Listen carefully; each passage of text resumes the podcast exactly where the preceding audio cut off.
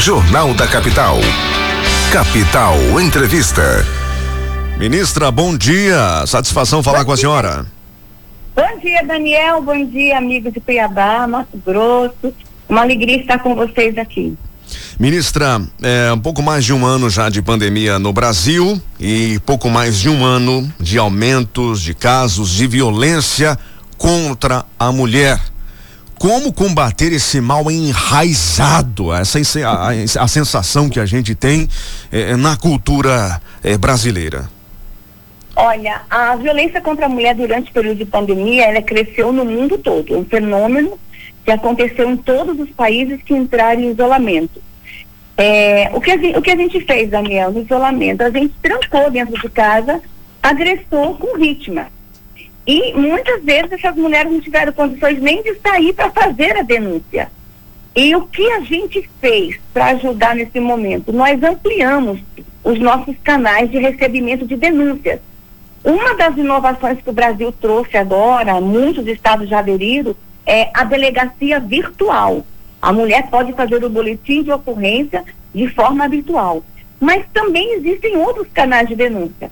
E um deles é o nosso 180, que é aqui do Ministério, que a mulher pode não só ligar, mas agora a gente entregou também WhatsApp, aplicativo, porque às vezes ela não quer ligar para ele não ouvir a voz dela para que ninguém escute o que ela está falando. Então, nós apresentamos WhatsApp, aplicativo, site, e por meio desses aplicativos, Daniel, é o interessante, a inovação que a gente trouxe nesse momento é que a mulher pode mandar uma foto, um vídeo, um áudio e já antecipa uma prova para uma medida protetiva. E detalhe, Daniel, hum. o boletim de ocorrência, só quem pode fazer é a mulher, a vítima, mas a denúncia todos podem fazer. E aqui eu termino essa minha primeira fala aqui dizendo, olha, em briga de marido e mulher, todos têm que colocar a colher. Essa história da gente não se meter acabou. Nós temos que denunciar. Se você que está me ouvindo agora sabe que uma mulher está sofrendo um ciclo de violência, imediatamente tenha coragem de denunciar. Se você ligar no nosso telefone, a gente garante para você o anonimato. Ninguém nunca vai saber que foi você que denunciou. Tá certo. A senhora deu uma, uma declaração há pouco tempo eh, chamando a responsabilidade das igrejas na atuação também, ah, eh, combatendo esse crime que é casos que são os casos de violência contra a mulher. De que forma, na visão da ministra, as igrejas deveriam atuar mais? Ó, nós já temos dentro da igreja muitas iniciativas interessantes Muitos grupos de proteção de mulher já existem dentro da igreja. Mas pela capilaridade que a igreja tem, pelo tamanho que é a igreja, e aí quando eu falo igreja, eu falo igreja evangélica, igreja católica, eu, eu, falo, eu falo de uma certa forma de todas as religiões. Elas alcançam todo mundo. Pode começar falando sobre o assunto. Por exemplo, é, o padre pode sim, durante a missa, dizer, olha, violência contra a mulher, ligue 180. Um pastor pode dizer, Vamos colocar cartazes nas igrejas, mas vamos fazer dentro das igrejas grupos reflexivos, é, conversar com essas mulheres. As igrejas, eu vou falar da igreja evangélica, que é a minha igreja, né? Nós temos escola dominical na igreja, onde a gente reúne as crianças para aprender sobre Bíblia. Por que já não começar a falar sobre isso com as crianças pequenininhas dentro da igreja? O respeito à dignidade humana, o respeito à mulher. Então, as igrejas podem fazer inúmeras iniciativas. Mas uma das coisas que eu peço muito para os pastores, os padres, os líderes de qualquer religião, qualquer sacerdócio, é o seguinte: chegou uma mulher na igreja para pedir oração, para pedir uma bênção, para pedir uma reza, porque ela está sofrendo e apanhando, não se omita. Eu sei que o padre, o pastor, tem toda a questão do sigilo confessional, mas não se omita. Oriente esta mulher a chamar uma polícia. Incentive, ou melhor, fale com ela que você está disposto a ir até a delegacia com ela. Ore por ela, mas também cuide dela. É assim que eu tenho conversado com as religiões no Brasil. E quais têm sido as políticas de governo para fortalecimento das redes de apoio à mulher que já está passando ou já passou por uma situação de violência doméstica, ministra? Ó, oh, nós temos uma rede de proteção no Brasil constituída. Hum. E eu quero dizer para quem está nos ouvindo que a nossa lei Maria da Penha é considerada a terceira melhor lei do mundo de proteção da mulher. E essa lei, ela está todo dia sendo aperfeiçoada no Congresso Nacional. São inúmeros pro, processos de lei para melhorar os artigos da Lei Maria da Penha. Mas, infelizmente, apesar de termos a terceira melhor lei, somos o quinto país do mundo que mais mata mulheres. É como se essa equação não fechasse. E a gente tem que entender o que está acontecendo no Brasil. É, nós temos essa rede de proteção. Quando eu falo rede, quero lembrar para vocês quem participa da rede. A Delegacia da Mulher, a promotoria, a defensoria pública, é, o juiz das varas de família, das varas de, de violência doméstica, é, a polícia militar com a patrulha Maria da Penha. É, então a gente tem toda uma rede aí de proteção da mulher. E para entrar na rede, é simples. É, se você tiver na hora, no flagrante, ligue 190 a Polícia Militar. E nós estamos no Brasil agora é, incentivando e aumentando as patrulhas Maria da Penha.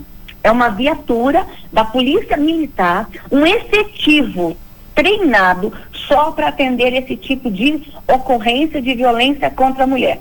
Então, entre na rede por meio do 190. Se não for um flagrante, mas você quer falar com a delegacia, vá na delegacia. Ah, mas na minha cidade não tem delegacia da mulher. Todo delegado é delegado da mulher. Procure um delegado, vá na delegacia, fale com ele. Se você tiver vergonha de falar na frente das pessoas, pergunta, fale para ele, deixa eu falar sozinha com o senhor numa sala. Os nossos delegados estão sendo treinados para isso. Então, essa rede no Brasil nós estamos fortalecendo e o nosso um outro projeto chamado Casa da Mulher Brasileira, que quando nós assumimos só tinha sete no Brasil. Esse ano a gente vai dar início, é, início à construção de mais 25 e nós queremos levar essa casa da mulher brasileira para várias cidades do Brasil. Esse é o meu sonho. Previsão de vinda dessa estrutura para Cuiabá, ministra? Sim, a gente está levando a Casa da Mulher Brasileira para Cuiabá. É, nos próximos dias, se tudo der certinho, é que o nosso orçamento da União, infelizmente, foi aprovado só essa semana e ainda está sob, sob questionamento. Assim que aprovar o nosso orçamento da União, nós já vamos nos organizar para a gente já começar as obras e eu quero entregar aí no máximo um ano e meio, um ano, oito meses, essa casa da mulher brasileira em Cuiabá, que vai fortalecer a rede. Nós já temos uma espetacular delegacia da mulher, eu estive aí na inauguração de uma, mas a casa, ela é o conjunto onde toda a rede fica dentro. É, é um, é um, equipamento que a mulher entra, na hora que ela entra, ela já tem um delegado, Sim. promotor, defensor, juiz, já tem tudo dentro da casa. É um espetáculo essa política pública.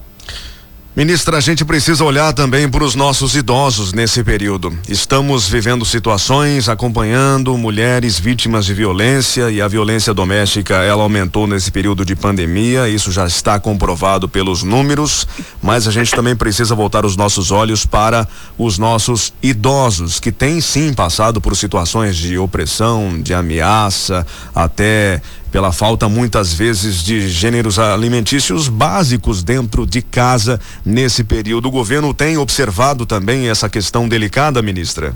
Tem sim, tá? E quando eu falo violência doméstica, eu quero dizer que é toda a violência que ocorre no âmbito é, familiar. Isso. A violência contra o idoso, contra a criança, contra a mulher, contra a pessoa com deficiência. Deixa eu dizer uma coisa para você. Está ah. aumentando muito a violência contra a pessoa com deficiência. Atenção!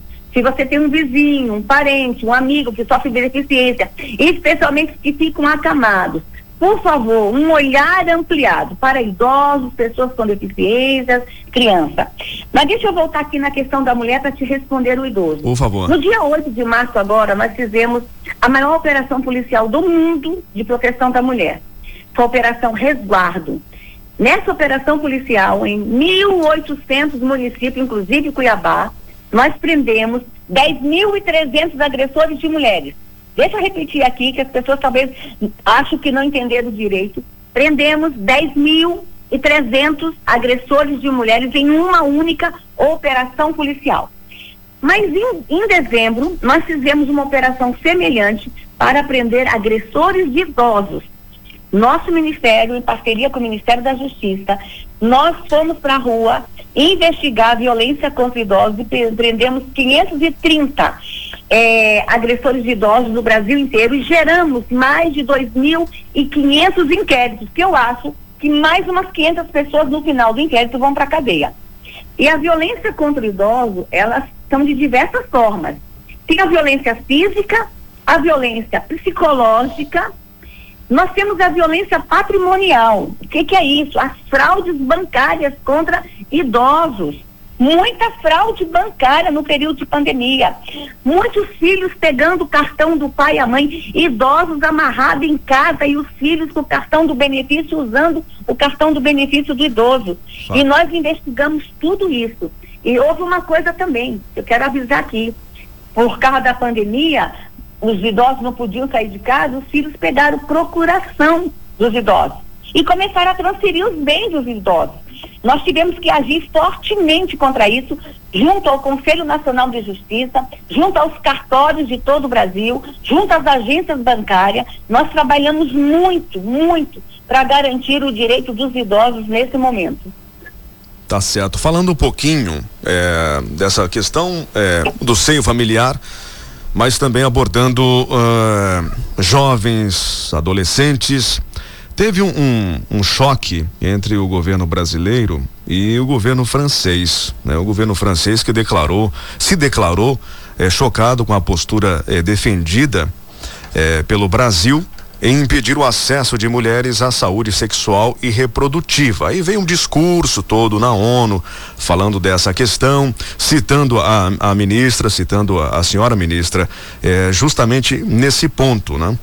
Naquele momento, o, o Brasil se recusou a aderir à declaração conjunta que foi realizada por eh, 60 países, né?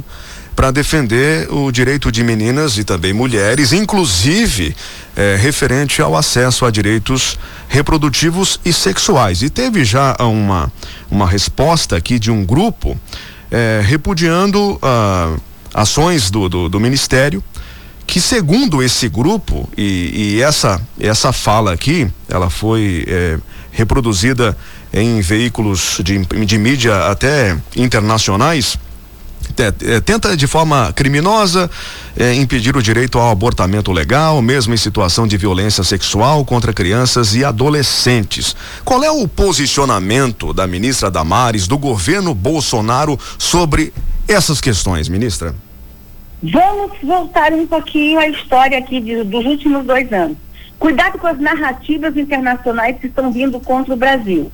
Primeiro, Disseram que a gente estava matando todos os índios do Brasil, que a gente ia ter um genocídio de índio no Brasil. Nunca os índios foram tão cuidados como agora. Estamos cuidando com coração, com amor. Temos pessoas apaixonadas por índio, assim como eu, no governo, que sou mãe de índia, inclusive. Depois disseram que esse governo vinha para matar gay no Brasil que é um governo homofóbico. Estamos cuidando da pauta LGBT como nunca foi cuidada, com respeito à dignidade humana. Não estamos usando aborto gay para projeto de poder no Brasil. Aí começaram a dizer que, que o nosso presidente era racista e ia acabar com os quilombos. Meu presidente está certificando áreas de quilombo como nunca aconteceu no Brasil.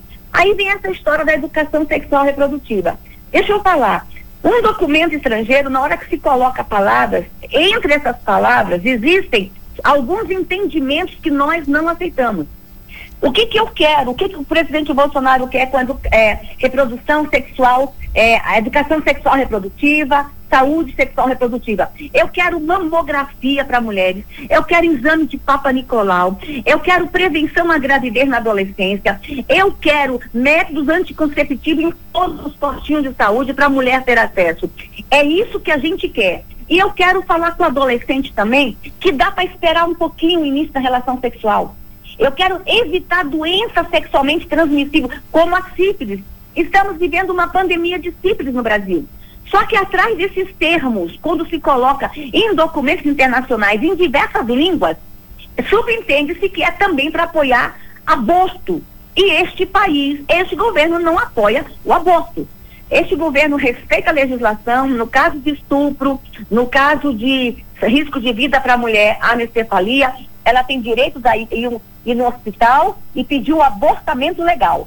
Mas a gente não vai fazer nenhum programa que incentive uma adolescente ir para uma festa e de manhã ir lá no postinho de saúde pedir a pílula do dia seguinte, toda semana tomar uma pílula do dia seguinte. Isso faz mal para a saúde dessa menina. Nós queremos tratar a saúde da mulher com seriedade no Brasil. Chega de mulheres com corpos destruídos porque não cuidaram de verdade da saúde reprodutiva da mulher no Brasil. Ministra, é, uma pergunta que chega aqui, ó. Por que o governo Bolsonaro resiste tanto em discutir questões de gênero? Veja só, a palavra gênero, ela tem várias interpretações. O presidente não tem nenhum, nenhum, nenhum problema de discutir a política para mulher ou a política LGBT. É que a palavra gênero, ela dá, ela dá uma amplitude tão grande, por exemplo, é, estão querendo dizer para o Brasil que nós temos 61 identidades de gênero no Brasil. Nós não vamos discutir isso, porque isso não é cientificamente comprovado. A, a gente defende um remédio que faz bem para a saúde, aí, no, aí que tem comprovação científica, e querem que a gente defenda uma coisa que não tem comprovação científica. Não existe 61 identidades no Brasil. Então, o governo vai se afastar disso no dia que a ciência provar, que a academia provar, que os laboratórios provarem que tem 61 identidades no Brasil, sexuais diferentes, aí a gente começa a falar, mas por enquanto, nós vamos cuidar de mulher, a comunidade LGBT vai ser protegida, mas a gente não vai entrar nessa onda de confundir criança, que ela pode ter 61 identidades para ela escolher. Não vamos. Se a criança na escola, o adolescente, começar a mostrar que tem, que é um transexual, que é um homossexual, a escola vai cuidar deste menino, caso por caso. Os professores têm a obrigação de trabalhar para acabar com preconceito, discriminação, abraçar muito, ensinar todo mundo a abraçá-lo, respeitá-lo. Mas não vamos entrar numa discussão que não está cientificamente comprovada. Certo. Em relação ao trabalho é, é, do Ministério, né? A senhora assume. São praticamente três pastas dentro de um ministério, né? Da mulher, da família, que engloba todos os entes do seio familiar e também dos direitos humanos.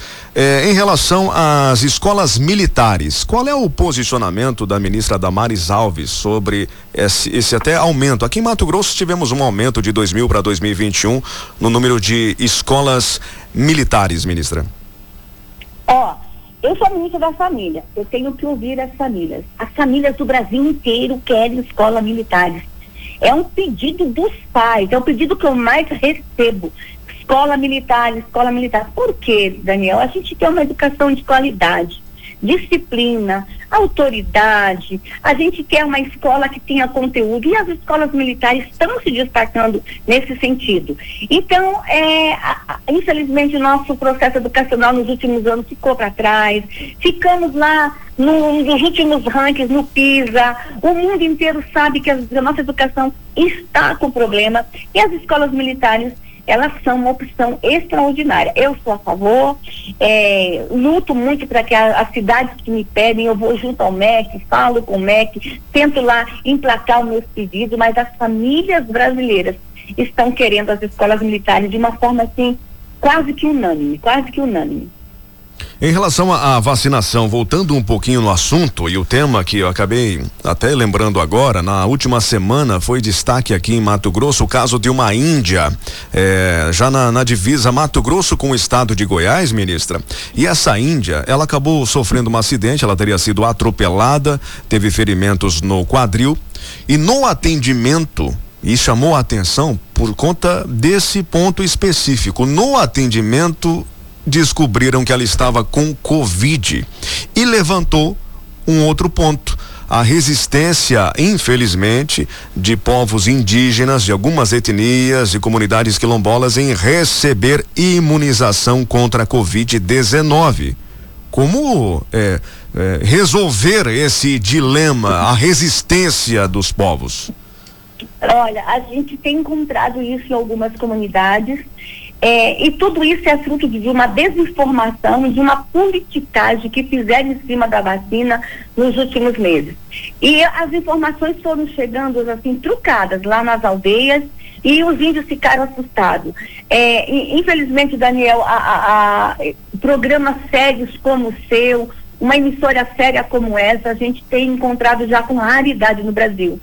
É o que, que mostravam o tempo todo na televisão? Covas, caixões, covas, caixões, discussão sobre vacina, e o índio acabou não entendendo direito isso. Aí quando a vacina chega, ele está com medo. E é tanta fake news que quem toma vacina vai virar jacaré, quem toma vacina vai morrer. A gente precisa conversar com esses povos.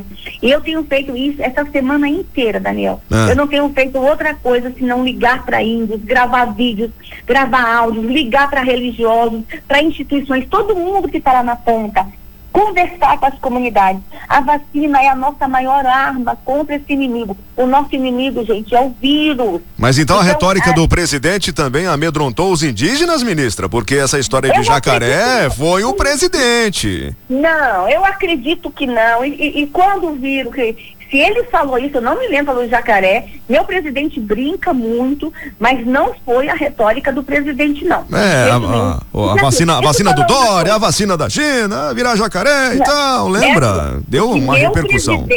O que é. meu presidente fez, e aqui a história vai julgá-lo e vai dizer o que como esse homem estava certo. Eu não vou aplicar vacina no meu povo enquanto a, a Anvisa me disser que ela é segura.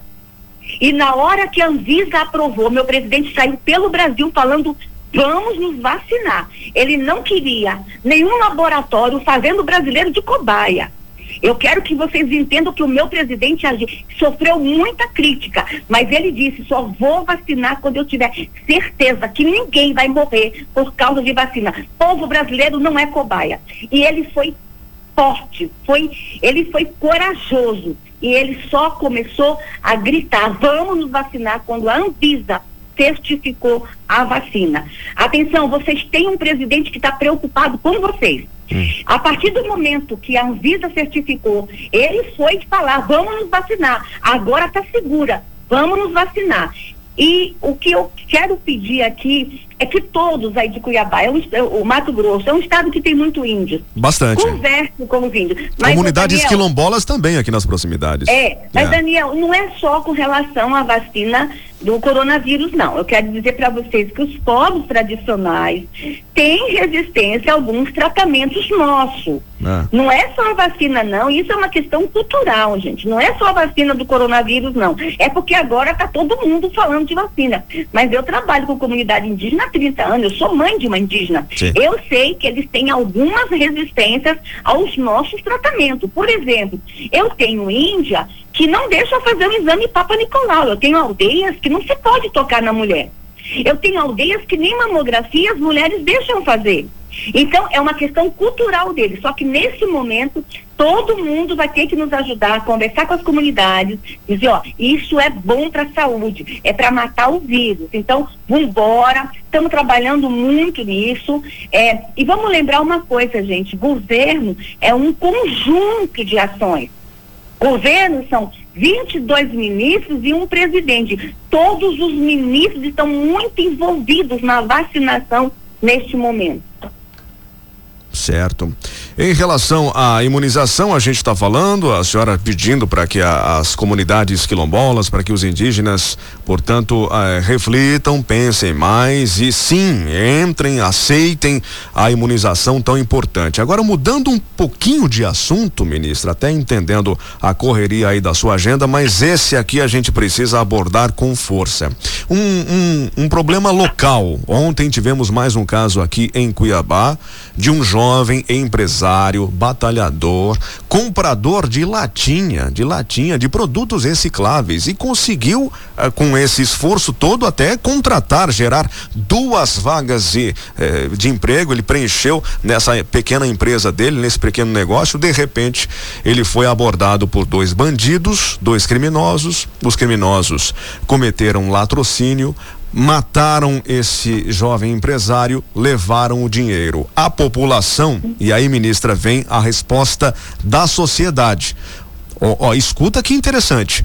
A sociedade, as pessoas próximas correram, cercaram um dos bandidos.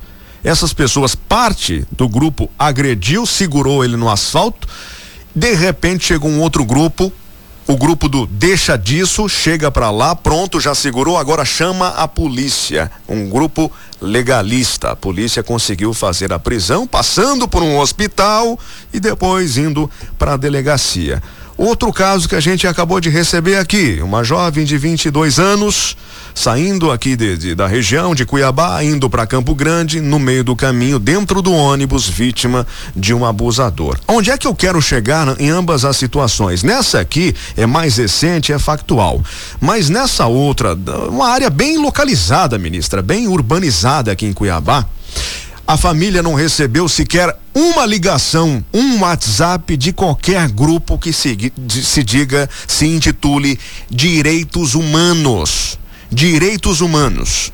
O que é que eu ouvi hoje mais cedo, ministra? Se a população tivesse linchado esse rapaz, ou tivesse provocado um ferimento mais grave, essa população possivelmente estaria respondendo, sendo identificada, claro, teria cometido um crime, mas eles, na visão dos vizinhos e testemunhas, possivelmente teriam recebido pelo menos um apoio, né? Um, um contato de grupo de direitos humanos. Aí vem aquela pergunta, eh, ministra: direitos humanos não é direito para todos?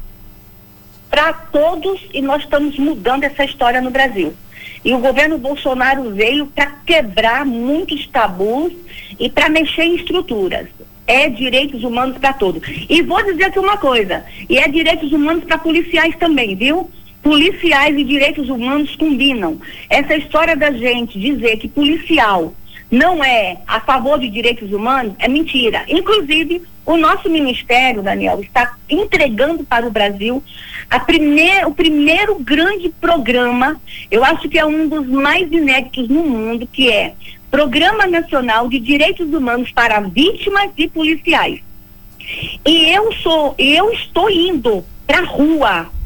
Eu, eu, só não vou em todas as situações como essa de Cuiabá, porque a gente acaba não sabendo. Mas eu sou uma ministra que vai para a rua abraçar a vítima. Nós temos que virar essa história no Brasil. Assim, o bandido tem que ter a pena que a lei garante. Também não pode ter uma pena maior. Se a pena de um furto é três anos, vai cumprir três anos. Tá? Ele não tem que ter a pena de três anos, mais o espancamento, mais ser assassinado. Ele tem, a, a ele tem que ser aplicado a pena garantida em lei. Mas a vítima tem que ser acolhida no Brasil. Eu sou a ministra que liga para a vítima, que liga para policial. Eu vou em batalhão, batalhões de polícia militar. Te dar um exemplo para você, que acho que todo mundo viu essa minha foto e fui muito criticada. Sabe aquele caso do menininho do barril lá em Campinas que foi encontrado sim, sim. acorrentado? Isso. Eu peguei um avião, eu fui para Campinas, lá no batalhão, abraçar os policiais um por um que acharam aquele menino. Os policiais choravam, Daniel. Eles nunca imaginavam que uma ministra iria atrás deles para dar um abraço. É o que nós estamos fazendo. Direitos humanos para vítimas. Deixa eu falar para você. É, é, agora na Operação Resguardo foram 10.300 pessoas presas. Aonde você já viu no passado uma ministra de Direitos Humanos na rua prendendo. É o que nós estamos fazendo. O primeiro e o maior de todos os direitos é o direito à, à vida. vida e a gente vai proteger a vida no Brasil. Então a gente está fazendo uma revolução para que as pessoas entendam que direitos humanos é universal, é para todos. O direito à propriedade, viu, é direitos humanos. Atenção, gente. Sim. Direito à propriedade é direitos humanos. Direito ao casamento é direitos humanos. Direito à família é direitos humanos. Tem um outro direito humano que ninguém quer falar. Direito a saneamento básico. Direito à água também é direito humano. Então, nós estamos, o meu papel, Daniel, tem sido conversar com a sociedade, fazer barulho, dizer, gente, acorda, vamos ler a Declaração Universal dos Direitos Humanos e vamos aprender o que é de verdade direitos humanos. Então, a, a família de, é, dessas vítimas aí de ontem, receba o meu abraço. É, essa menina que foi abusada, é, deixa eu falar direto com essa família. Eu sei a dor dessa menina. Acompanhe ela daqui para frente. Vamos pôr o bandido na cadeia, mas vamos cuidar da vítima. Eu sei o que é ser, Daniel, vítima de um abuso, de um estupro. Vocês todos sabem a minha história. Aos seis anos de idade, eu fui barbaramente estuprada. Então, quem está falando aqui não é quem leu no livro ou viu na televisão, é quem viveu na pele. Essa vítima precisa ser acompanhada e o Estado vai ter que dar acompanhamento psicológico, vai ter que dar acompanhamento para a família, vai ter que ajudá-la.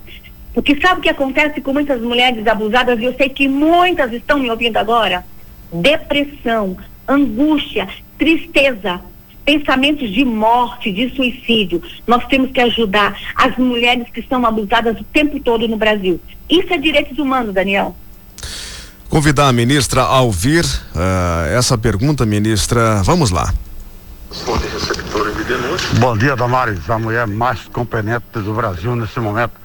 Damares, o que, que você acha dos direitos humanos, Damares? Porque a gente tem uma péssima visão sobre esse povo. Quando acontece uma tragédia que um bandido mata uma família inteira aí, deixa desestruturada, eles vão atrás do bandido, ver se não está apanhando, se está passando fome, se precisa de remédio, mas nunca vai dar um apoio para a família. Parece que o culpado de tudo é a família, não quem fez a maldade. A gente tem uma péssima visão desse povo pelo que a gente acompanha. O que, que tem que fazer para melhorar esse povo, Damares? Que ganha o nosso dinheiro, mas não, não protege nós. Um abraço. Esse é o seu é o seu Neuzito, ministra. Oi, seu Neuzito. É, é, eu acho que eu já respondi boa parte da pergunta Sim, antes do que ele estava falando. Exato. Concordo com o senhor. A gente tem que é, a gente tem que ser aguerrido contra o crime no Brasil. E gente, deixa eu falar uma coisa para vocês. Essa era a proposta da, do nosso presidente Bolsonaro. E o primeiro ano, o número de, em 2019, diminuiu o número de homicídios no Brasil, diminuiu o número de estupro. Em 2020, que a gente vinha, a gente vinha para cima do crime organizado, nós estamos ingestados por causa de uma pandemia. Com decisões que nos impedem, inclusive, a gente sabe o que está acontecendo no Rio. A polícia não pode entrar em comunidades no Rio durante pandemia. São coisas que a gente fica aqui, meu Deus, que decisões que a gente tem que rever no Brasil algumas decisões. Então é o seguinte, nós estamos num outro momento no Brasil, a gente está discutindo com a sociedade o que é direitos humanos e a gente está aqui de verdade para dizer que direitos humanos também é para a família e é para a vítima. Ministra da Mulher, da Família e dos Direitos Humanos, obrigado por esse espaço na sua agenda, por falar com a sociedade mato-grossense e obrigado à sua assessoria de imprensa também, ministra Damares Alves. Deixa eu só terminar mandando um abraço a todas as famílias do Mato Grosso. Fique à vontade. Que, per que perderam alguém para o Covid nos últimos meses, no último ano. Tá tenso. Recebam meu abraço. É, nós não, ninguém é culpado por esse vírus. A culpa não é do Brasil. Estamos todos vítimas. Eu tenho perdido pessoas que eu amo, Todos nós estamos perdendo alguém. Mas vamos ficar firmes, isso vai passar. Nós vamos vencer juntos. O governo federal, gente, está fazendo tudo, vocês não têm ideia. Nós, ministros, não dormimos mais que três, quatro horas por dia. Cada um na sua área lutando, lutando muito. Isso vai passar. Receba o meu abraço. Tenha uma Páscoa de paz abençoada. Que Deus abençoe vocês nesses dias. E a gente vai sair dessa, nós vamos voltar a ser uma nação abençoada. Nós vamos voltar a rir, nós vamos voltar a dançar, nós vamos voltar a ser uma nação alegre. Não somos a única no mundo que está sofrendo. As nações do mundo estão tristes. Receba o abraço dessa ministra da família e de todo o governo federal. Obrigado, ministra.